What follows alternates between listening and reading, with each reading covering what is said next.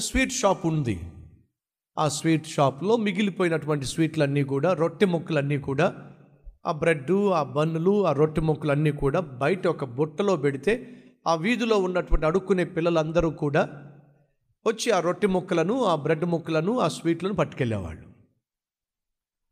అలా ఆ- ఆ బుట్ట బయట పెట్టిన తర్వాత పరుగు పరుగున ఆ స్ట్రీట్లో ఉన్న పిల్లలందరూ వచ్చి ఎవరికి ఎవరికి ఏమేమి కావాలో పెద్ద పెద్ద ముక్కలు గబగబా ఏరుకునేవాళ్ళు. ఆ వీధి పిల్లలలో ఒక చిన్న పాప ఉంది. ఆ పాపను వీళ్ళు పక్కకు గెంటేసి పెద్ద పెద్ద ముక్కలు లాక్కునేవాళ్ళు. అలా పెద్ద పెద్ద ముక్కలు లాక్కుంటున్న సమయంలో ఆ చిన్న పాపకు ఒక చిన్న ముక్కే దొరికేది. వినండి.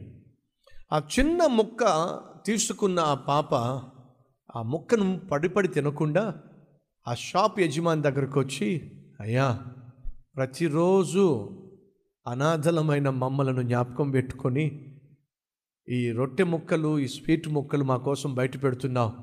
నీకు నిండు వందనాలయ్యా. థ్యాంక్స్ అయ్యా. అని చెప్పేది.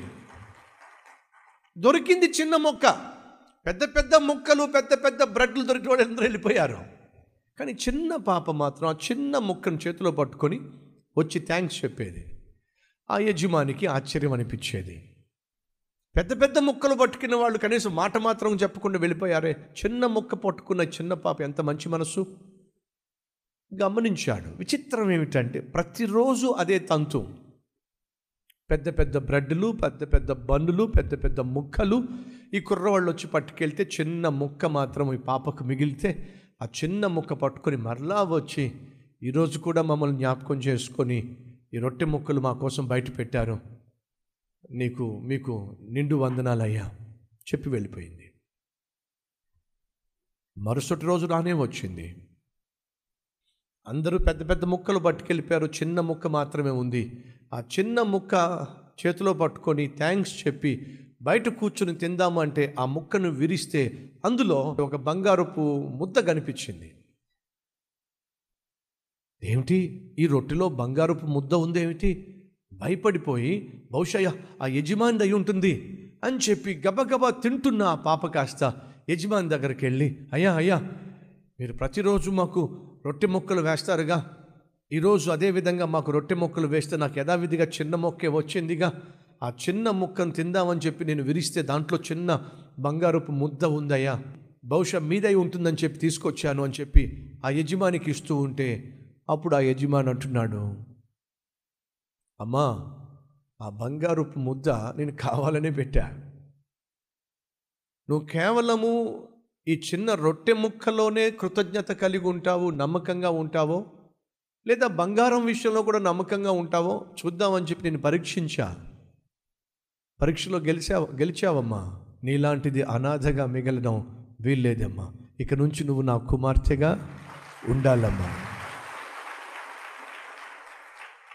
ఆ చిన్న ముక్కను తీసుకున్న ఆ పాప ఒకవైపు కృతజ్ఞత కలిగి ఉంది మరొక వైపు తృప్తి కలిగి ఉంది. ఆ తర్వాత ఆ ఆ షాప్ యజమాని కూతురుగా తాను స్థానాన్ని పొందుకోగలిగింది. సహోదరులు సహోదరులు దేవుడిచ్చే ఆశీర్వాదాలు పట్టుకుని పారిపోకండి.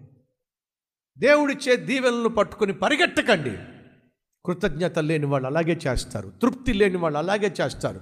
దేవుడు ఎంతగా దీవించినా ఆశీర్వదించినా ఆ ఆశీర్వాదాలను లెక్కించకుండా తృప్తి లేని జీవితంతో ఎప్పుడు చూసినా ఉస్సూరుమంటూ జీవిస్తారు. అలాంటి శపితమైన జీవితం ఈరోజు మీరు జీవిస్తున్నట్లయితే ప్రభు సన్నిధిలో క్షమాపణ కోరండి.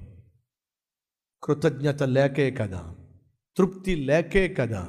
ఈరోజు ఏమున్నా ఎన్నున్నా ఏమీ లేనటువంటి దౌర్భాగ్యమైన జీవితం నేను జీవిస్తూ నాకు మనశ్శాంతి లేక నా చుట్టూ ఉన్న వారికి మనశ్శాంతిని పంచలేక జీవిస్తున్న దౌర్భాగ్యుణ్ణి నేను దౌర్భాగ్యురాలు నేను నన్ను క్షమించు ప్రభువా.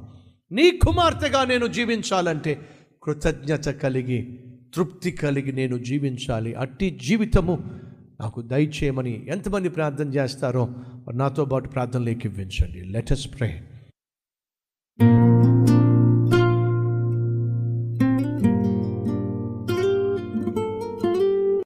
పరిశుద్ధుడవైన తండ్రి అనేక మంది జీవితాల్లో కుటుంబాల్లో కృతజ్ఞత స్థితి లేకుండా మనస్సు లేకుండా సంతృప్తి లేకుండా సైతాను చేయటం వల్ల ఎంతమంది నాయన అన్నీ కలిగి ఉన్నప్పటికీ ఏమీ లేనట్టుగా అఘోరిస్తున్నారో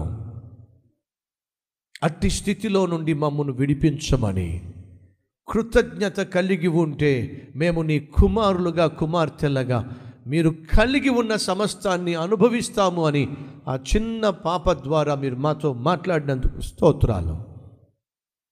ఏమి కలిగి ఉన్నామో వాటిలో తృప్తి కలిగి కృతజ్ఞత కలిగి మీరిచ్చే మీరు దాచే ప్రతి ఆశీర్వాదాన్ని స్వతంత్రించుకునే భాగ్యాన్ని ఇవ్వమని యేసునామం పేరట వేడుకుంటున్నాము తండ్రి.